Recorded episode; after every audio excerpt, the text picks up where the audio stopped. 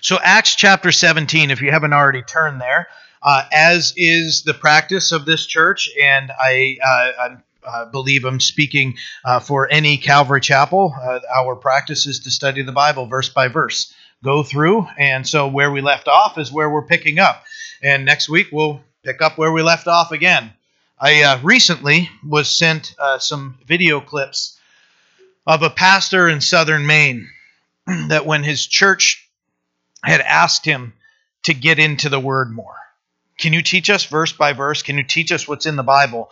I played it for Shane yesterday. I had to pull in, put some air in the tires, and I pull into his shop, and I'm like, "Have I ever shown you this?" And and uh, uh, the Calvary pastor had sent it to a group, and I could not believe the the gymnastics uh, that this guy had to do uh, to try to make a point Christians do not need the entire scriptures.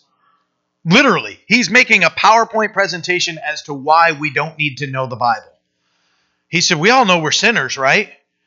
And then he got to the point where uh, he's making a, a, a, statement and he's, he's quoting Jesus. And Jesus said, You know, you search the scriptures and you're looking for them. Well, those are the ones that speak of me. He goes, Do you want to be searching? Yes.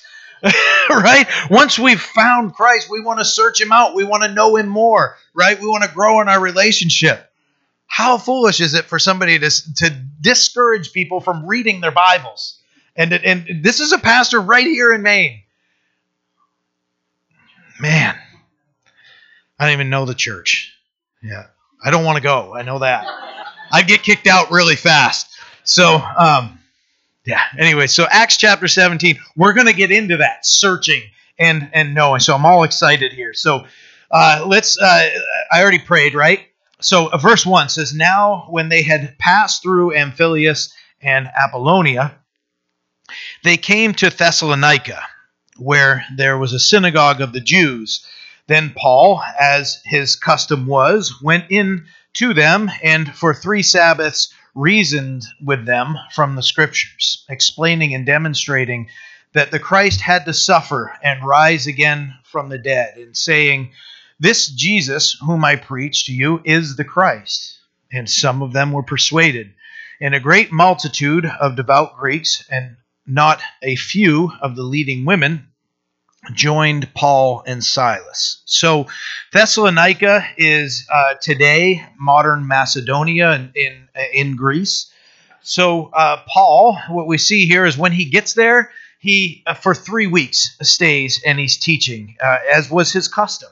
On when everybody was going to be at synagogue Saturday on the Sabbath, when the Jews were meeting together, Paul was there to meet them and to, and to reason with them uh, about the scriptures. So uh, we see here that he spent three Sabbaths, so uh, so three weeks, and uh, he's reasoning reasoning from the scriptures. So uh, Paul is taking an approach, and he's he's speaking to them based on things that they will understand. And uh, we're all probably familiar with reasoning with people about whatever topic, right? When you want to have a re like what do we say, a reasonable conversation, right? He's reasoning with them, and he's saying, "Hey, do you see where this? Do you see how this could apply right here?" And he's he's he's talking with them, and he's getting to a point where there's there's reasoning happening. Uh, you know, there are it's a, it's a great way uh, to minister. You know, finding uh, something to work with and going from that point, right? That, that's how we want to minister, right? We want to find some sort of uh, way to communicate with those that we're talking with. I mean, if I if I come into uh, a discussion with a four year old and I start talking about uh, you know some in depth biblical truth, they're going to look at me like I got a bike, you know, and, and you know we're going to have those type of conversations, right? We have to be able to uh, to uh, speak to our our audience, whether it's one person, two people, whatever it is, but we need to be uh, something that's that's that that works. So Paul immediately uh, gets into uh, the synagogues and he's teaching, and uh, he's he's reasoning with them. Now some are more reasonable than others, right? On either side of the conversation, the one that's initiating the conversation or the one that's that's responding. But there there there has to come a spot where two people can come to uh, a, a point where they can reason together peacefully. So Paul took the time to point out familiar scriptures to them and then explain uh, how they apply to the Messiah, and then more pointedly, how Jesus Christ is that Messiah. So he's he's getting right to the point. Uh, that it, says here in, in verse 3 it says explaining and demonstrating that the christ had to suffer and to rise again from the dead. Now if he's in the synagogue he's he's talking to jews who are looking for the the, the messiah that was going to deliver them from the tyranny of rome right? So he had to say wait a minute guys you're misunderstanding what the scriptures say about the savior. And he's taking them through no doubt psalm like like psalm 22 isaiah 53 where the the suffering servant that the savior would be and he's he's saying these are those that speak of Jesus. And and then he says uh, this uh, Jesus, whom I preach to you, is that Christ, that that Messiah, and he's explaining how they apply. Now, when he says Jesus is the Christ, Jesus' last name is not Christ. That's his title, Jesus the Messiah, Jesus the Christ. Okay, so Jesus, he'd be known as Jesus of Nazareth, son of Joseph, right? Uh, that's how that's how they would know him. Hey, hey, aren't you aren't you you know Joseph's son Mary uh, isn't that who you are but he didn't walk around with like if they if they don't have driver's license then but it wouldn't say like Jesus Christ on it it's his ID if he had one would say Jesus of Nazareth right so uh, so Christ is his title that title uh, uh, Messiah uh, is uh, is is Christ. That's um, the Greek and the Hebrew word for it. That he must suffer and rise again from the dead. So he's telling them, hey, these are the scriptures. If you're looking for the Messiah, Jesus was him. And he, he's, he's making that point to them. He's talking in a very, very practical approach to ministry. He's speaking to them about their world. He's speaking to Jews that would understand what he's talking about right finding that uh, that ability to communicate and once uh, coming as he was a pharisee he was a religious leader he understood the scriptures very well so when he's describing these things to these people, he knows that they know these things and he can meet them right on their level because he was a teacher. He was a Pharisee, he was a religious leader. So he's speaking to the Jews, he's reasoning with them, he's met them where they're at in life, and has a very practical and very effective way of ministering the gospel. Now, ministering the gospel, uh, you, you can't tie uh, certain things to whether you're a good minister or not people's responses to it right? Because people have to come to the point where that when they've, they've gotten to the truth am i going to accept that or not? That's not our responsibility. Our responsibility is to accurately uh, speak the scriptures and, dis- and where it says that uh, that he explained them and demonstrated them right? That we would be able to do that with the scriptures. Explain what this means. And this is how that would apply. That's what he's talking about. This is what this means. This is how it applies. That he's demonstrating that okay so he's like not, not, knocking people out and then talking about raising from the dead. Okay, he's he's explaining this is the scripture and this is how it applies. Very very practical teaching. Uh, and uh, so you know when he's he's looking at these things, we, if we want to get good at something like this, then dive into the scriptures. Study who Christ is, because all of us, every single one of us, are called to share the gospel wherever God has led us and to those around us to know the scriptures and to share them. And uh, so Paul found the common ground. He reasoned with them and told them who Jesus was. It says that some of them were persuaded. Now, if it says some of them were persuaded, that implies that others were not, right? So, so you have some that were persuaded and some that were not. The same applies today to, to the gospel.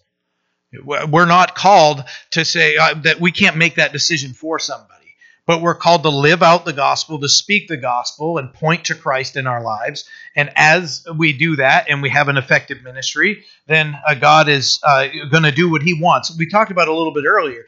We might be the one planting the seed, we might be the one watering the seed, but God brings the, the growth, right? That's that's how the, the that's how that works with the gospel. So. So, uh, an individual is going to hear the gospel and they're either going to accept it, reject it, or kind of get in a holding pattern, right? You ever been in a holding pattern on a plane?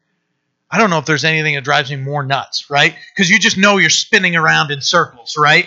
And you're like, man, I got a connecting flight, and I don't know if that's going to happen. But you're in a spot where you're not progressing, you're not you're, you're not descending, you're not ascending, you're just sitting there spinning around, right? And we can do that spiritually. You're just flying around in circles. Not that we're flying spiritually, but you know what I mean, right?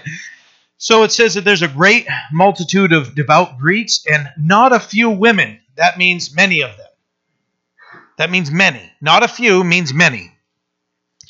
So women uh, were uh, that were prominent in that area, and those women may have been drawn in by a God that gives places of respect and honor to women, because especially in that uh, pagan culture, uh, that would just state that they're just extras. They're there for men's pleasure, men's use, and then whatever. You know, they they they were easily disposable. Uh, but this says uh, here that God, uh, maybe maybe it was uh, something that they heard that God has a special place uh, for them, and that they're not just an extra. They're not just there to to to to be used or abused or whatever it is. So this is the beginning. What we're reading here is the beginning of the church at Thessalonica, and uh, we understand that Paul uh, writes to them two times after he leaves, uh, First and Second Thessalonians. Okay, so when you're looking through those, you can you can look back and remember. I'm French, so uh,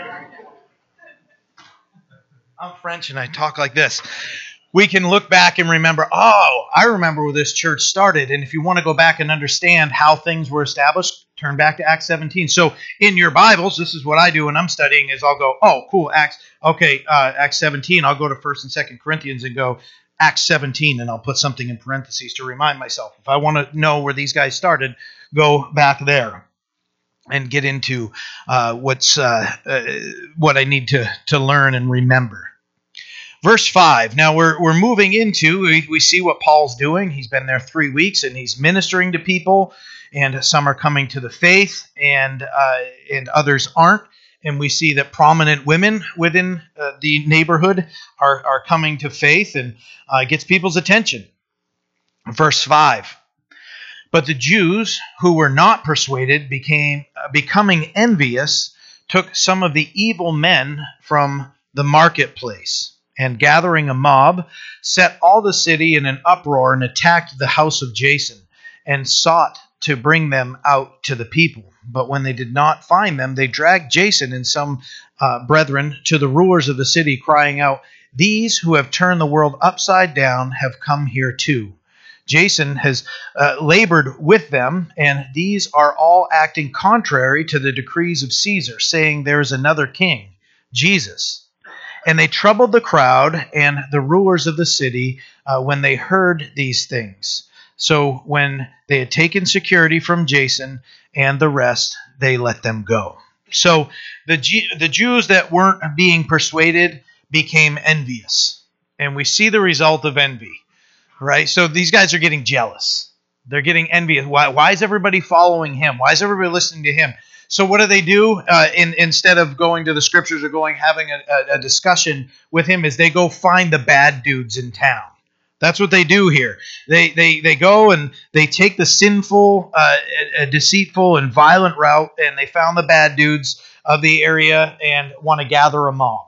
That's the that's the the uh, response that we see, and we've already seen several times in the Book of Acts, and we'll see further on as we go. But that's how they know to do it, because they are like their father, the devil, right? Remember, Jesus had that discussion with them? He's like, You're murderous in your heart. And that comes from your father, the devil. And uh, so they, they have this murder in their heart. They have, they, they would, uh, you know, in other ways, they, they wouldn't have anything else to do with these men. They would have separated them. No, I'm too good. I can't be found around these guys. But where they have common ground, let's create some disorder. Let's create some distrust, the distrust. Let's just get everything spun up. And that's where they're at. So they know where to get them. They know where the where the sinners are. Rather than having spent their time ministering to them and teaching them the word, they knew where these guys were and wanted nothing to do with them. But now they've got a use for them.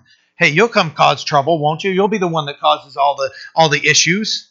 Why don't you come on over here? We'll take care of you or whatever. I don't know the deal but they found those that could be relied upon to create disorder, and uh, now they're embracing them in their wickedness and in their compromise. So they cause an uproar and they attack Jason's house. They didn't find the apostles there, so they dragged Jason out. Now look at this compliment. And in verse 6, it says, Those who had turned the world upside down have come here too. That's a compliment. They're trying to insult him and like, no, that's the best thing you could say. They're like, hey, yeah, these guys that are that are messing everything up, they're saying, well, the world's already upside down, right? These guys were turning it right side up. These guys were making things right. And they were they were they were restoring lives and people were coming to salvation. Lives are being changed. So it's opposite of what these yahoos are saying. So they've got this great thing to accuse them of. And uh, they're they're uh, also accusing them of, of treason against Caesar, and uh, they're they're saying, well, uh, you know, Jason's just harboring here, uh, harboring them here. Good for Jason. You're looking for biblical names, Jason, right? naming kids or whatever, that's uh, that's where it came from. And you could tell somebody, you know, it's a biblical name. a good way to start a conversation, right? Says that they had taken security from him. Rome didn't care what you believe. They didn't care if you whatever, you know. They, uh, but what they did care about was you staying in line with their rules. So uh, they they take him and and uh, he's they find out okay nobody else is here, but Jason has to post bond, uh, and that's a, a financial uh, deposit saying that he's not going to cause a riot. He's not going to turn everything upside down within the town, and he's going to fall in line, and he's going to do these things. So Jason, to deliver himself, uh, was where it says that he, they had taken security of him. That's what they mean. So uh, my my guess is that Jason probably never saw that money back again. Um, but uh, it is what it is. So think of the blessings. Somebody to say these are the these are the guys turning the world upside down, and you know what? You need to pay for your freedom to get out of here. Those those things. Remember what Jesus said. Jesus said in Matthew 5 verses 10 through 12 said, "Blessed are those who are persecuted for righteousness' sake, for theirs is the kingdom of heaven. Blessed are you when they revile and persecute you and say all kinds of evil against you falsely for my sake. Rejoice and be exceedingly glad, for great is your reward in heaven. For so they persecuted the prophets who were before you. Yeah, there's the blessing. You know, Jesus saying, "Hey, rejoice." You know, Jason, don't be discouraged. Right? Somebody, I wonder if somebody pulled him aside and said, "Hey, don't be discouraged." Let me tell you what Jesus said and, and able to share that with him. Something tells me J- Jason didn't care about his money. He was just blessed to be a part of what God was doing. Verse 10 Then uh, the brethren immediately sent Paul and Silas away by night to Berea. And when they had arrived, they went into the synagogue of the Jews. These were more fair minded than those in uh, Thessalonica and that they received the word with all readiness and searched the scriptures daily to find out whether these things were so. Therefore, many of them believed, and also not a few of the Greeks, uh, prominent women as well as men. But when the Jews from Thessalonica learned that the word of God was preached by Paul at Berea, they came and also stirred up the crowd. Then immediately the brethren sent Paul away to go to the sea, but both Silas and Timothy remained there. So those who conducted Paul brought him to Athens, and receiving a command for Silas and Timothy to come to him with all speed, they departed.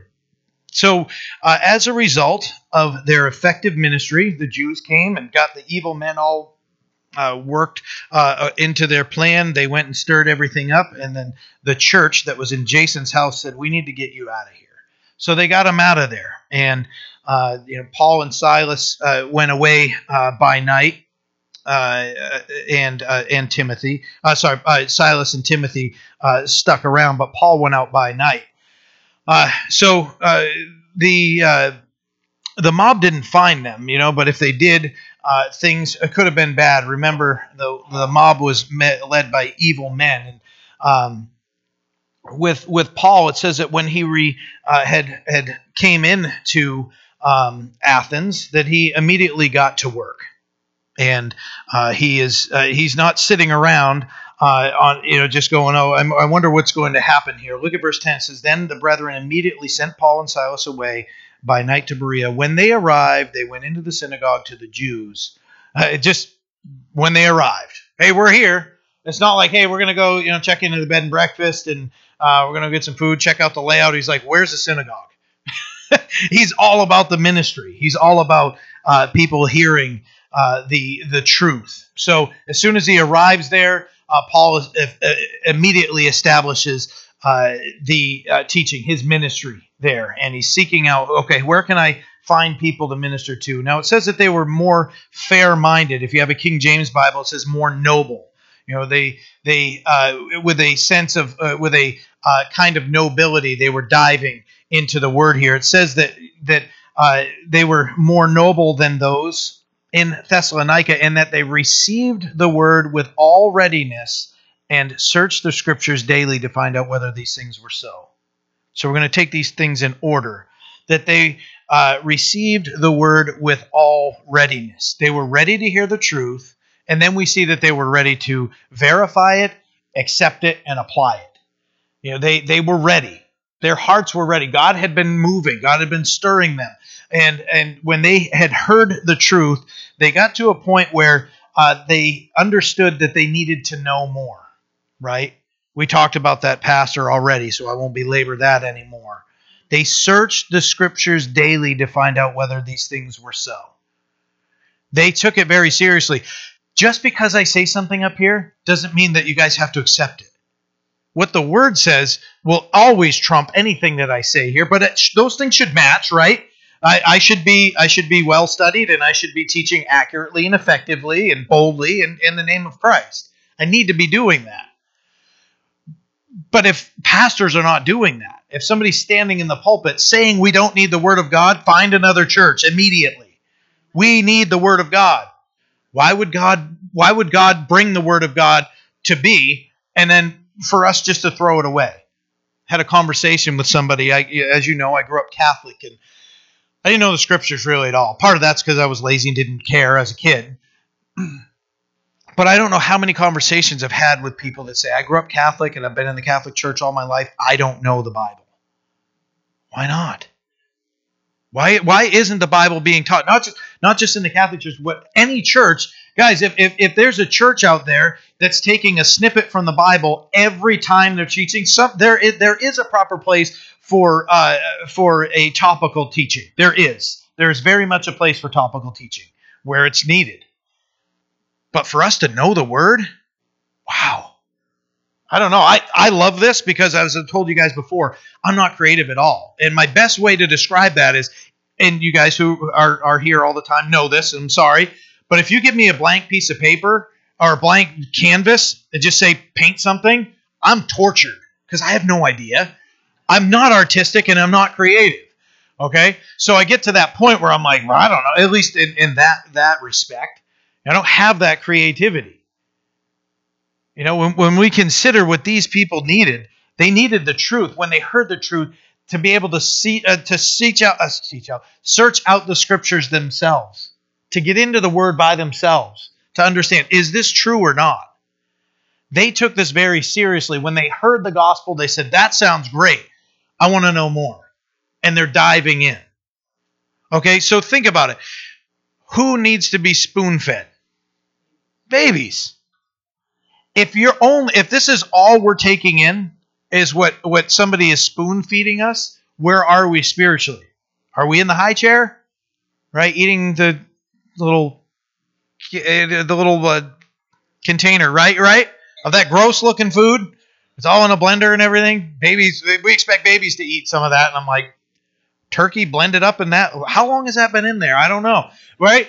So right? If we're being spoon fed spiritually, right? Shouldn't we be growing spiritually as soon as we've heard, oh, wow, okay, now I've embraced the truth. Now I'm going to walk in that truth and I'm going to be built up. Okay? So uh, there's the spoon feeding and the milk. And, and what does the scripture tell us to do? It tells us to grow, that we wouldn't just be relying upon milk. Milk provides nutrients, but man, we need some proteins. We need, you know, all these other things uh, in our lives to make us spiritually healthy. Diving into the Word. These guys heard it and they said, "I want to believe this. I want to walk. I want to. I want to understand God. I want to know Him more." So what do they do? They search the Scriptures daily for the whole time that He's there. Okay, He said this. Cool. I'm going to go back and research it. He said this. I'm going to go back and research it. Oh man, that's a way to go right there. Look at where, where it says here whether these things were so. Look at the first word of verse 12. Therefore. Many of them believed. Because they searched the scriptures they and found them to be true, they believed.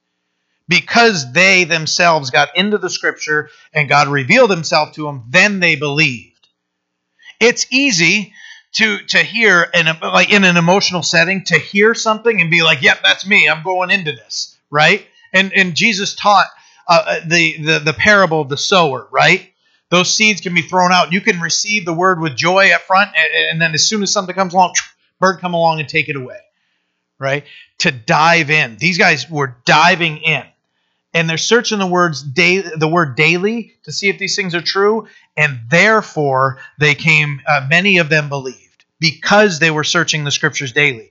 That should speak to all of us about being in the scriptures daily, by ourselves, feeding ourselves, right? We don't need the little container there and and the little rubber covered spoon, right? Don't need all those things. We do at first. We need to be fed. We need to, but as soon as we start growing, right? And then you kids like that, don't you feed me? And they're turning their face away or whatever. Okay, that's just defiance. But anyway, you get it, right? You get to a point where you can feed yourself. You don't need somebody, right? So, so you know, you're putting out little things for them to feed themselves. That's how we should grow. There's a lot to learn from babies.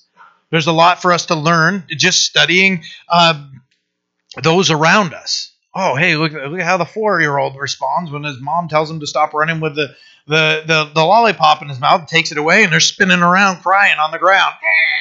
Right? We learn that it was something about ourselves, right? There's a lot to learn. They came to faith because they were searching the scriptures every day. It says that not a few of them. Again, that means many of them. Prominent women as as well as men. Again, women probably blessed to know that they weren't uh, just uh, things to be owned. They were precious in God's eyes. There's an encouragement here for us to be like Bereans. The Berean church didn't know that 2,000 years later we'd be talking about the example they set. But isn't that neat to know that God can be using us and working in us in a way that somebody else might go hey, I remember when when this happened, I saw this person when they believed in God, they were doing this. So that was an example I can follow. Think about that. They didn't know that. They weren't sitting down like, hey guys, we got to get into the Bible here, and uh, we got to set an example because maybe then Luke will write about us, and, and uh, they'll be studying in Trenton, Maine, about us, and you know on August 27th in 2023. You know, they weren't sitting there doing that. They were just seeking the Lord. A very, very great thing. Now, listen, they're listening to a guy that authored at least 13 New Testament books of the Bible. And what were they doing? Still searching the scriptures for themselves. That's powerful. They were still very powerful, very wise. What a great example. But then we see here uh, jealous and envious people come and they want to stir things up. Once they get word, uh, they they hear that the that people are coming to faith in Thessalonica. They came and, as they usually do, stir up the crowds again. Paul's sent away and Silas is uh, is is there. I, I, said earlier that he went to uh, to uh, Athens. He went to Berea. I apologize for that. Just to clarify that he goes to Athens after this. but they were uh, they were jealous, and uh, the crowds come. Paul gets sent away. Uh, Silas and Timothy uh, they remain there. Paul was the leader, and uh, he would have been the one sought after by the mob. So Paul uh, goes to Greece, to Athens, and after getting there, he says, "Send Silas and Timothy to me." And with all speed, it says. So we see the directions, right? They're going, they're preaching the word, and once it gets to a violent point, they say, okay, we're going to pack up and head out. They had experience, they'd been through, right? Paul had already been stoned and, and assumed to be dead, right? He'd been through it. They'd already been beaten with rods before, too, right? These guys weren't afraid to share the scriptures. But when they knew, hey, you know what? It might be smart for us to get away because this mob's going to take us out. All right, we're going to the next place. So here they are, and they're moving on again. Verse 16 says, Now while Paul awaited for them at Athens, his spirit was provoked within him when he saw that the city was given over to idols. Therefore, he remained in the synagogue with the Jews and with the Gentile worshippers, and in the marketplace daily with those who happened to be there. Then certain Epicurean and Stoic philosophers uh, encountered him, and some said, What does this babbler want? What does this babbler want to say? Others said he seems to be a proclaimer of foreign gods because he preached to them Jesus and the resurrection. They took him, this is a friendly taking, and brought him to the Areopagus, saying, "We uh, may we know what this new doctrine is of which you speak." For you are bringing some strange things to our ears. Therefore, we want to know what these things mean. For all the Athenians and the foreigners who were there spent their time in nothing else but either to tell or to hear something new. So, uh, you know, while waiting for Silas and Timothy to come along, Paul was stirred by the idolatry around him and uh, he uh, he just he got to work. You know, he didn't stand on the sidelines and wait for someone else. Uh, he was there and could preach, so he did. Uh, and he's uh, in a spot that he's again, verse 17 says, "Therefore he reasoned in the synagogues uh, with the Jews and the Gentile worshippers." So he sees idolatry all around him, and that they were fully given to idolatry, and they've got idols everywhere. So he's getting to work and he uh, he's reasoning again in the synagogue with the Jews and Gentile worshippers. Uh, and it says here that he reasoned in the marketplace daily with those that were there. Paul was ready to share his faith with whomever and wherever he was. He was ready. So we know that he was in the synagogue, right? And that's where you would expect somebody to preach. But he's also like, as he's standing in the marketplace, he's like, hey, you heard about Jesus? You know, he just wherever he is, he's just having conversations with people, with those that happen to be there. Just practical, eh, guys. We don't have to have the, okay. I got to take my uh, my PA system here. I got to have this and this. Just talk, just sharing as God leads and God uh, opens things up that we could share His gospel. Be ready to explain our faith. What does Peter say? 1 Peter 3:15, but sanctify the Lord God in your hearts and always be ready to give a defense to everyone who asks you a reason for the hope that is in you with meekness and fear. Be ready. Right? So so Paul is just preaching the gospel to whoever's going to listen, right? He's he's getting he's at that point where he's like, "Hey, I'm in the marketplace. I'm going to preach. I'm in the synagogue. I'm going to preach. I'm going to tell people about Jesus Christ." And some are calling him a babbler. Some are proclaiming, saying that he's proclaimer of foreign gods. And when it says the Epicureans, now this is uh, this is a group that their chief drive in life, their chief pursuit was pleasure. They were all about pleasure. They didn't deny that gods exist existed. They just didn't think that gods wanted anything to do with mankind. Little g gods don't, right? Because they're fake. The big G, singular God, the creator of the heaven and earth, very much wants uh, everything to do with us, wants to have a personal relationship with us. So that's the Epicureans and the Stoics. Now, these are pantheists that believed in many gods, but they had a great emphasis on, on moral sincerity and a high sense of duty. They believed that everything was God. Good and evil was, was from God. No real direction for destiny or uh, direction for mankind. But they believed in order. They believed that people should conduct themselves in a moral way. So you have two different groups. You see, you have the, the those that are indulging in pleasure and those that say, you know what, we worship all kinds of other gods, but you need to be moral in your conduct. So they have them uh, both. So they take him to the Areopagus, which would be the uh, what would be called as uh, a martial peak. It's a rocky height in the city of Athens. It would have been the highest place for them. Uh, your Bible may say Mars Hill. Small hill covered in stone seats, and this is where trials, debates, and important discussions would happen. And it also uh, they would also address um, you know a group of leaders that would meet there. So uh, if somebody was there, they'd be addressing that group of leaders, 12 of them. So, uh, in what they're saying is this is strange stuff. And they asked him what he meant. Like, you're saying a bunch of stuff we've never heard before. Remember, he's in Athens, and these guys just sit around all day, as it says here, uh, worshiping knowledge.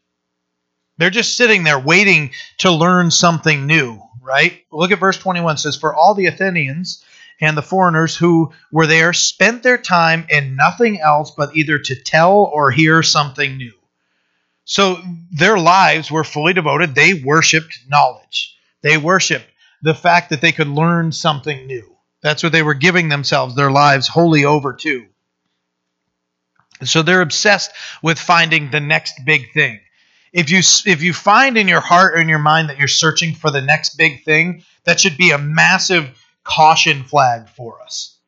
Because I'm just trying to get myself stirred up about something new. You know, when the scriptures tell us to stick to the old path, right? I think it's Jeremiah 6. It's talking about the old path. Somebody correct me on that if you if you remember later, please. Uh, but the old path, that we would seek the old path. The old path. God's path doesn't change. God is the same yesterday, today, and forever.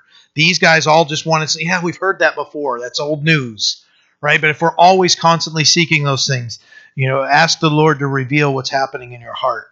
So they're always searching, but we see never filled. Always searching. I got to find this. I got to find that. That's wandering. That's wandering. They're wandering because the seek uh, the, the truth is the secret uh, ingredient that they're looking for. They haven't heard the truth. So they can all they just got to keep listening to all these lies. They got to keep listening to all these things that are happening. Romans 3 verses 3 and 4 says, "For what if some did not believe? Will their unbelief make the faithfulness of God without effect? Certainly not. Indeed, let God be true and every man a liar." Every man a liar. Let God be true and every man a liar. You want the truth? That's what they needed.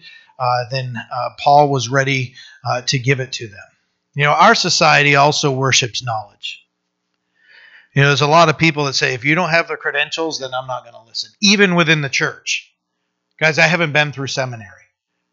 I, I, have taken a couple Bible classes from Moody Bible, so blessed by it. And if somebody has the opportunity to do it, do it. Because go to a Bible teaching college there are Bible colleges that I would not send somebody to because when they come out, they come out as unbelievers. They're, they're just there and they're getting their faith murdered. No, one that's going to teach you and, and, and guide you and help you understand God more and to be a more knowledgeable servant. Okay, there's there is much to be gained from being able to separate yourself. Dustin just just graduated. Uh, congratulations to Dustin, by the way. He just uh, graduated from uh, Calvary Residential Discipleship last week, and God did an amazing work in this man.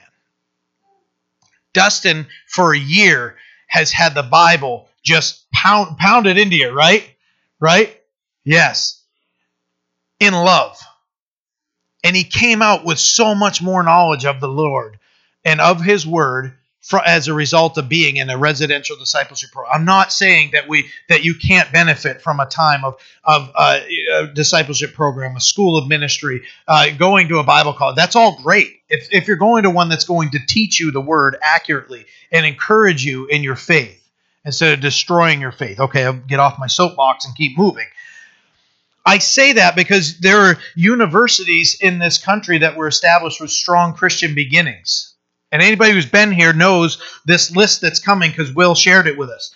I, I looked at, uh, I was looking some of these up, and I found from Answers in Genesis. I'm like, okay, that's a that's a strong reference.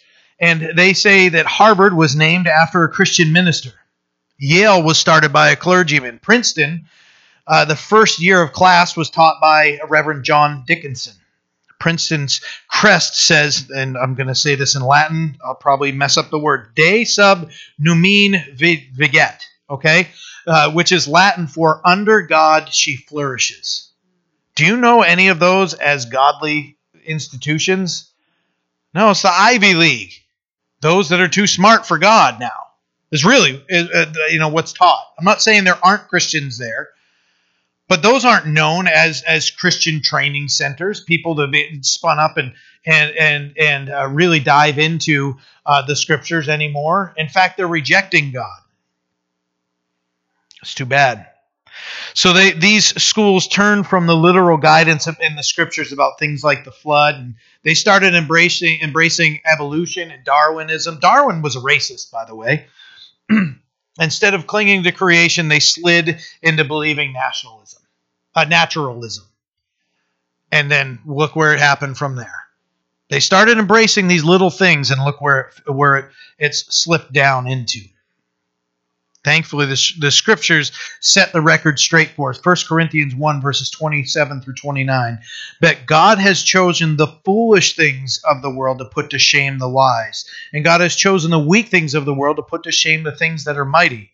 And the base things of the world and the things which are despised, God has chosen. And the things which are not, to bring to nothing the things that are, that no flesh should glory in his presence. God had something to say about that in the scripture. So they can get all proud of their names and their heritages and, uh, you know, trying to wipe out where they started. But God has chosen the foolish things of the world to put to shame the wise, the weak things to put to shame the things that are mighty. That's a powerful way to look at that.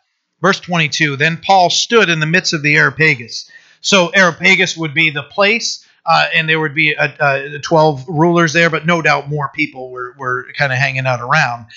Uh, but uh, and and Paul it says and said so he stood in the midst and said men of Athens I perceive that in all things you are very religious for as I was passing through and considering the objects of worship I found an altar with the inscription to the unknown God therefore the one whom you worship without knowing him I proclaim to you. So this is awesome. So Paul's in front of all the leaders, and Paul states that they appear to be very religious. You know, there are a lot of people in our, even just in our culture, in our in our country, in our state, and in our neighborhoods, that that uh, say that they're very spiritual. Being very spiritual doesn't mean that they are are Christians and that they're walking with the Lord. They, what usually means is that they're very emotional. They're very driven by emotional things. So uh, that's just when you hear that, just there should be a light going off in your head. Spiritual? What does that mean? Now, you've probably heard this before if you've been in uh, Bible teachings over the years, but religion is man's attempt to reach God or a God. That's that's what religion is. You know, other than leading to Christ, re- religion uh, outside of knowing God will always lead somebody away from God. You know, Jesus said he was the way, the truth, and the life. No man come to the Father but through me, right? Uh, and you guys have heard me quote this a million times. There's one God, one mediator between God and man, the man Christ Jesus. Okay? If the Bible declares that and we believe it, we have to understand that the Bible is saying one God. There's one God. He's talking. There's. It's, it's even said that they may have been worshiping up to three. There might have been three thousand altars there.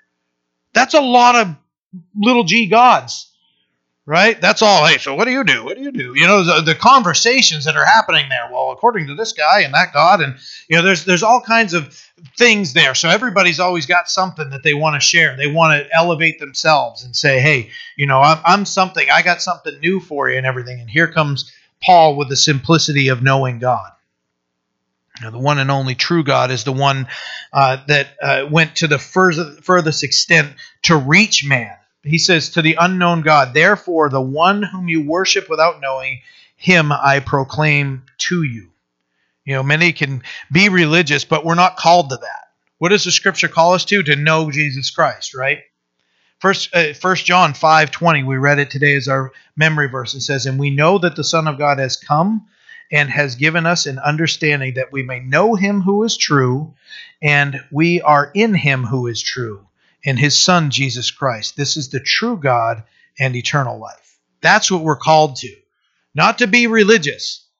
And as I said, coming out of a Roman Catholic background, I learned all about a religious practice, right? When I need to pray, I need to have this necklace and I and I need to be able to move up the rosary and I need to say this prayer and I need to do this thing and I need to sit and stand and that's all a religious process. We're called to a relationship with Christ. I love that simplicity, guys. It's so awesome. A relationship with Christ that we would know Him. you notice it says that in there? Uh, and we know that the Son of God has come and has given us an understanding that we may know Him who is true. Isn't that a relief? like that's what we're called to do. Just know God. How do we know God? Search the scriptures daily. Oh, what a blessing. Now they're trying to include all gods, and in case they miss any, they had one that says to the unknown God. They want to make sure they're pleasing all gods. The one they didn't know was the one that sent Paul so that they could hear the truth. And Paul had their attention now, and they wanted to hear something new. And, and you know, here it was for Paul. You know, Paul's grabbed their attention now. Hey, you know that that that uh, altar you got out there, the unknown God? I'm here to talk to you about that one.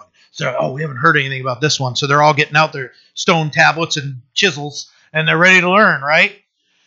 They've got Paul's got their attention. He's he's reeled them in. He's he's, he's got them uh, listening. Verse 24 says, "God, who made the world and everything in it, since He is Lord of heaven and earth." You see how he says that? I like that. Since He is Lord in heaven and earth, does not dwell in temples made with hands, nor is He worshipped with men's hands as though He needed anything since he gives to all life, breath, and all things. So Paul immediately introduces God as the one that created the world and everything in it. Okay, this is I got your attention now. I'm going to start off with I saw all these things. I'm going to tell you about this unknown God, the one that you're trying to honor. He's the one that created everything. So he's setting a very strong foundation. They were used to so many different gods and attributing different things to each. Paul's claiming that that the God of Israel, Yahweh, YHWH, some will say uh, it's it's pronounced Jehovah, is the one that made it all.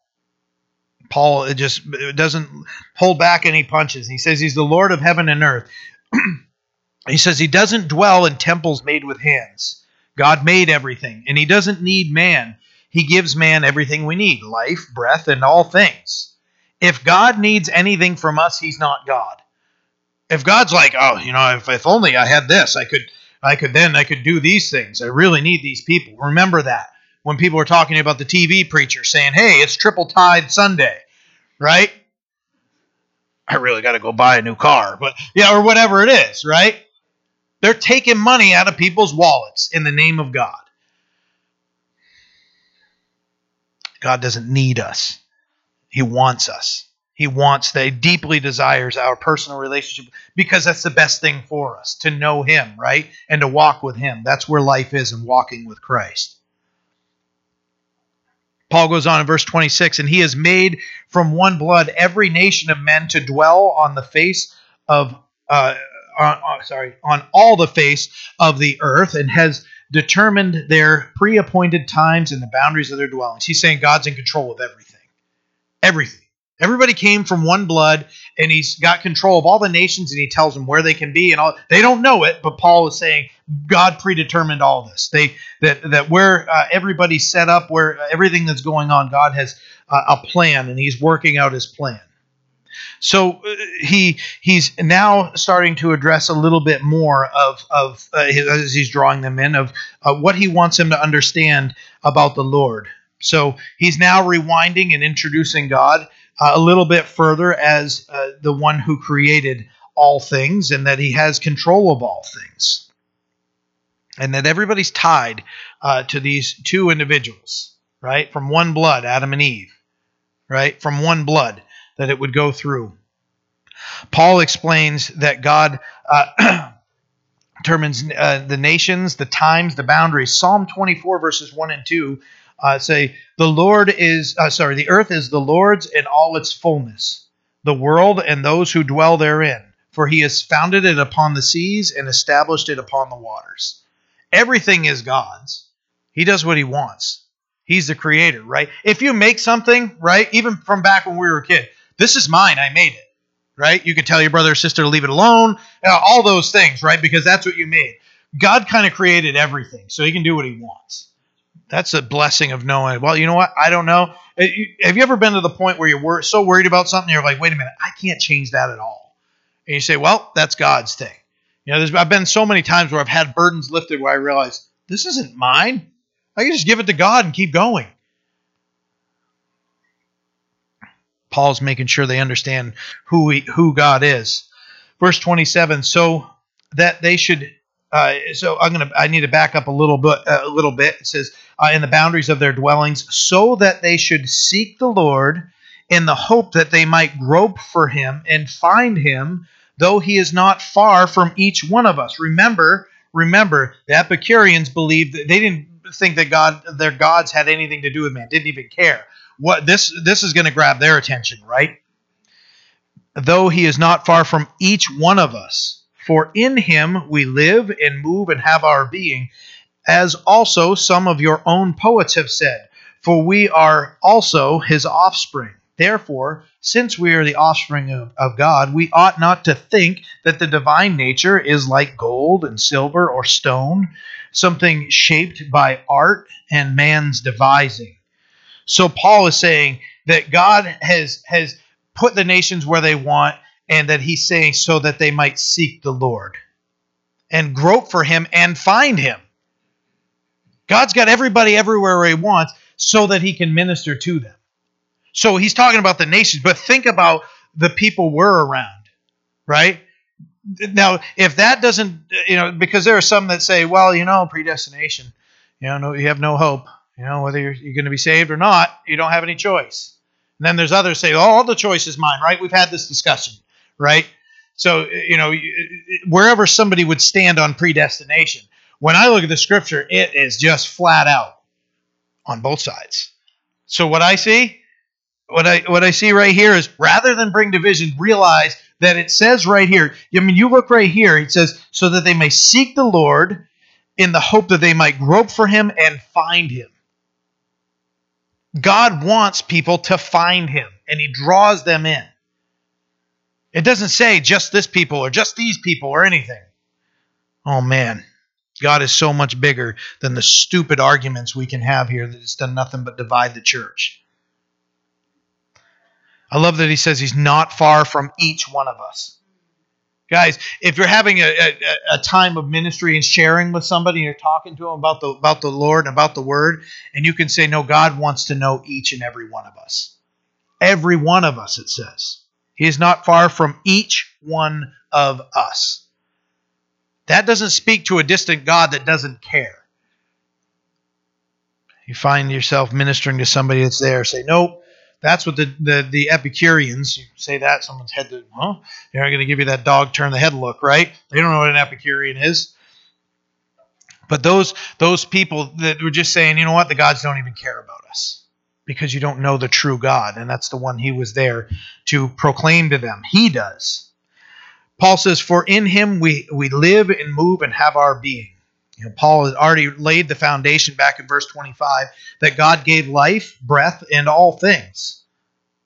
Then he goes then he says here since we are God's offspring, we're not like gold, silver or stone, well then why would God be? You've got all these altars out there and you've got all these fake things that have been made by man. Look at Isaiah. I love Isaiah how, how the Lord spoke through Isaiah to write. And he's like, you know, you guys can chop down a tree and you're going to use the wood, some of the wood for this and building this, and you're going to cook up your bacon and eggs and you're going to do all these things. Then you're going to hew out, hew out, hew, hew out. Uh, you're going to whittle it out. We'll say whittle, right? Your own God, right? And then you're going to bow down to it. How foolish is that? Oh, man. Paul just flat out saying, you know, if we're if we're made in His image, so Paul just brilliantly laid that all out.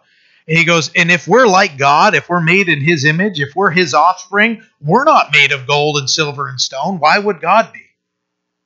He's just addressing everything uh, right there, and he's drawing them in now. You know, God's a creator. If if you know man and his art can uh, can create God and shape God, it's not. He's not. Or whatever it is, is not God. Verse thirty. Truly, these times of ignorance God overlooked, but now commands all men everywhere to repent because he has appointed a day on which he will judge the world in righteousness by the man whom he has ordained. He has given assurance of this by raising him from the dead. So Paul goes and he says, Okay, so I laid the foundation and I've told you everything you need to know right now. Now you're at a point where you either need to accept it or reject it. And that's what he's saying to him. Because God overlooked it then, but he's not going to anymore. Have you ever had somebody tell you, I don't want to know? Don't tell me. Don't tell me about anything. Don't tell me. Right? But I've actually been in those situations like I was better off not knowing that in my ignorance. No, you weren't. We need to know the Lord. We need to understand who He was. Why wouldn't we want somebody to come to faith? To know that there's a loving God that did, did everything uh, to share His love with us and to show His love for us. That He would send His only begotten Son to die in our place to pay for our sins. What what is a better and and and more beautiful uh, picture than that? There is no better story. There is no better truth than that. Paul is saying, I just spelled it all out for you.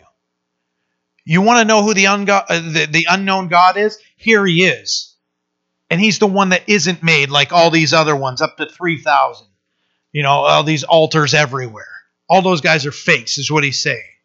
This is the one and only true God. And he's, he's, he's laid that foundation. he's like, he doesn't even need all the gold and silver and stone and all that stuff, all that junk. You can chuck that in a cart and pull it away if you want, whatever you're going to do with it. The real God doesn't. If we're made in his image, he doesn't need those things. He says God commands that men everywhere to repent. All men everywhere to repent. When we hear the gospel.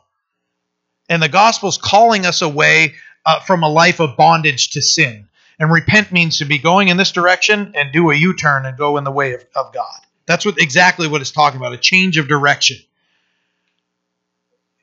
Oh, man, what an awesome thing. That God would take us from that which is binding our hands, binding our feet, binding our soul, and keeping us from knowing Him, that God just lovingly calls out to us and says, Oh, you know what? I want you to repent and turn to me. And that's where we find life, right?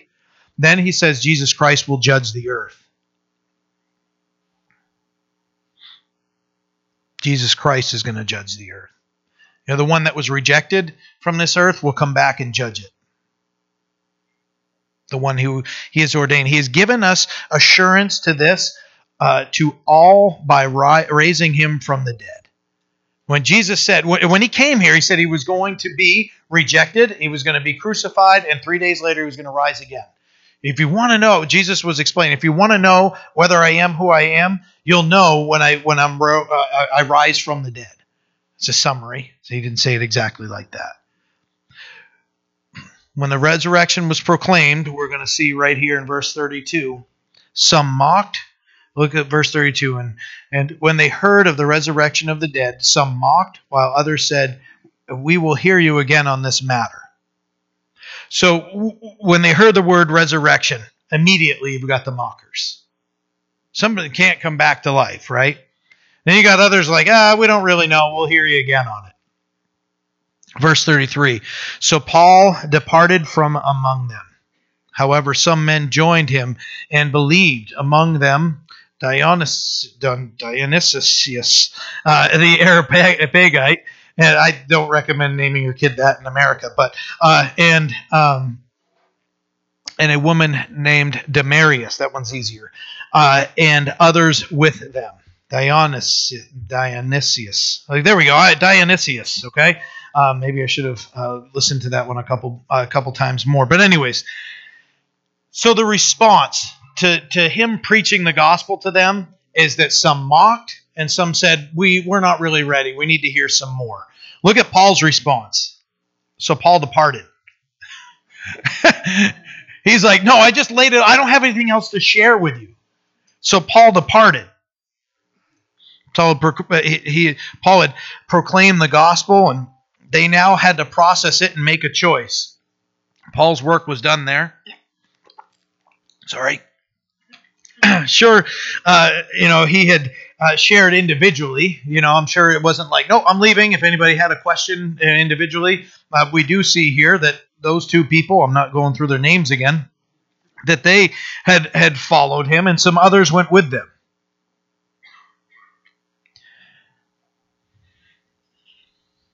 You know, Paul uh, would go to places and some would come to faith and some wouldn't. Paul would stay when they did and he would disciple them and he'd train them and, and instruct them and then he'd move on as the Spirit led him. You know, some men and women made the decision to seek uh, Paul and to, and to follow, seek the Lord, uh, following Paul's leadership because they knew that's where the truth was. Guys, we find ourselves in the same spot today we can sit there and go over and over and over and over again. I, I you know, uh, speaking with a, a, brother, loves the Lord very much, and he's just like, I think I'm done ministering to this person. I've shared everything I can with them. Now they need to make the decision. Doesn't mean you don't have to say hi to them or still encourage them. But if you're going to say, they say, hey, can we have another four hour meeting? And I'm going to ask you the same questions and then not repent and I'm not going to turn to God even though I know that's what I'm supposed to do. They're wasting your time. Right? We can minister, love on people, share with them, share Christ, share the truth. Tell them they need to be growing in the Lord. But if you notice, you know what? We're not getting anywhere. Just say, hey, I think think I'm done having these conversations with you. I pray that you will come to the Lord and come to know Him. But what a what a wonderful thing! What a wonderful chapter. I encourage you all, and I, for all of us, if we're going to embrace uh, what we just learned, uh, be like the church at Berea. Dive right into the scriptures. Are these things true? Of course, he went on to Athens and he came from Thessalonica and all those things. Dive into the word get to know the Lord more and share Him and be ready. Amen. Amen. Let's pray. Father, we are so grateful for your word and how you minister to us and that you want us to grow. You want us to search the scriptures. Lord, the belief that searching the scriptures are going to leave us more lost is, is foolishness. And from our enemy, it's a lie. God, we know that as we search the scriptures, we come to know you more. Help us to do so. And Lord, not only search them and understand them, but to apply them to our lives and submit our will to yours. That we would have true freedom in walking in you. The freedom, Lord, to love you and to love others as ourselves. To experience that fullness of life of walking with you. Other than the lies that this world gives us, saying that there's fulfillment in whatever the world has to offer us drinking, sex, drugs, whatever it is, all those things take from us. Lord, you take from us our sin, our guilt, our shame, and give us life. We thank you for the one true God that you are, and that you reach out to us and you love us. We have a relationship with you uh, because of what you've done for us. Praise your name, Lord. In Jesus' name we pray. Amen.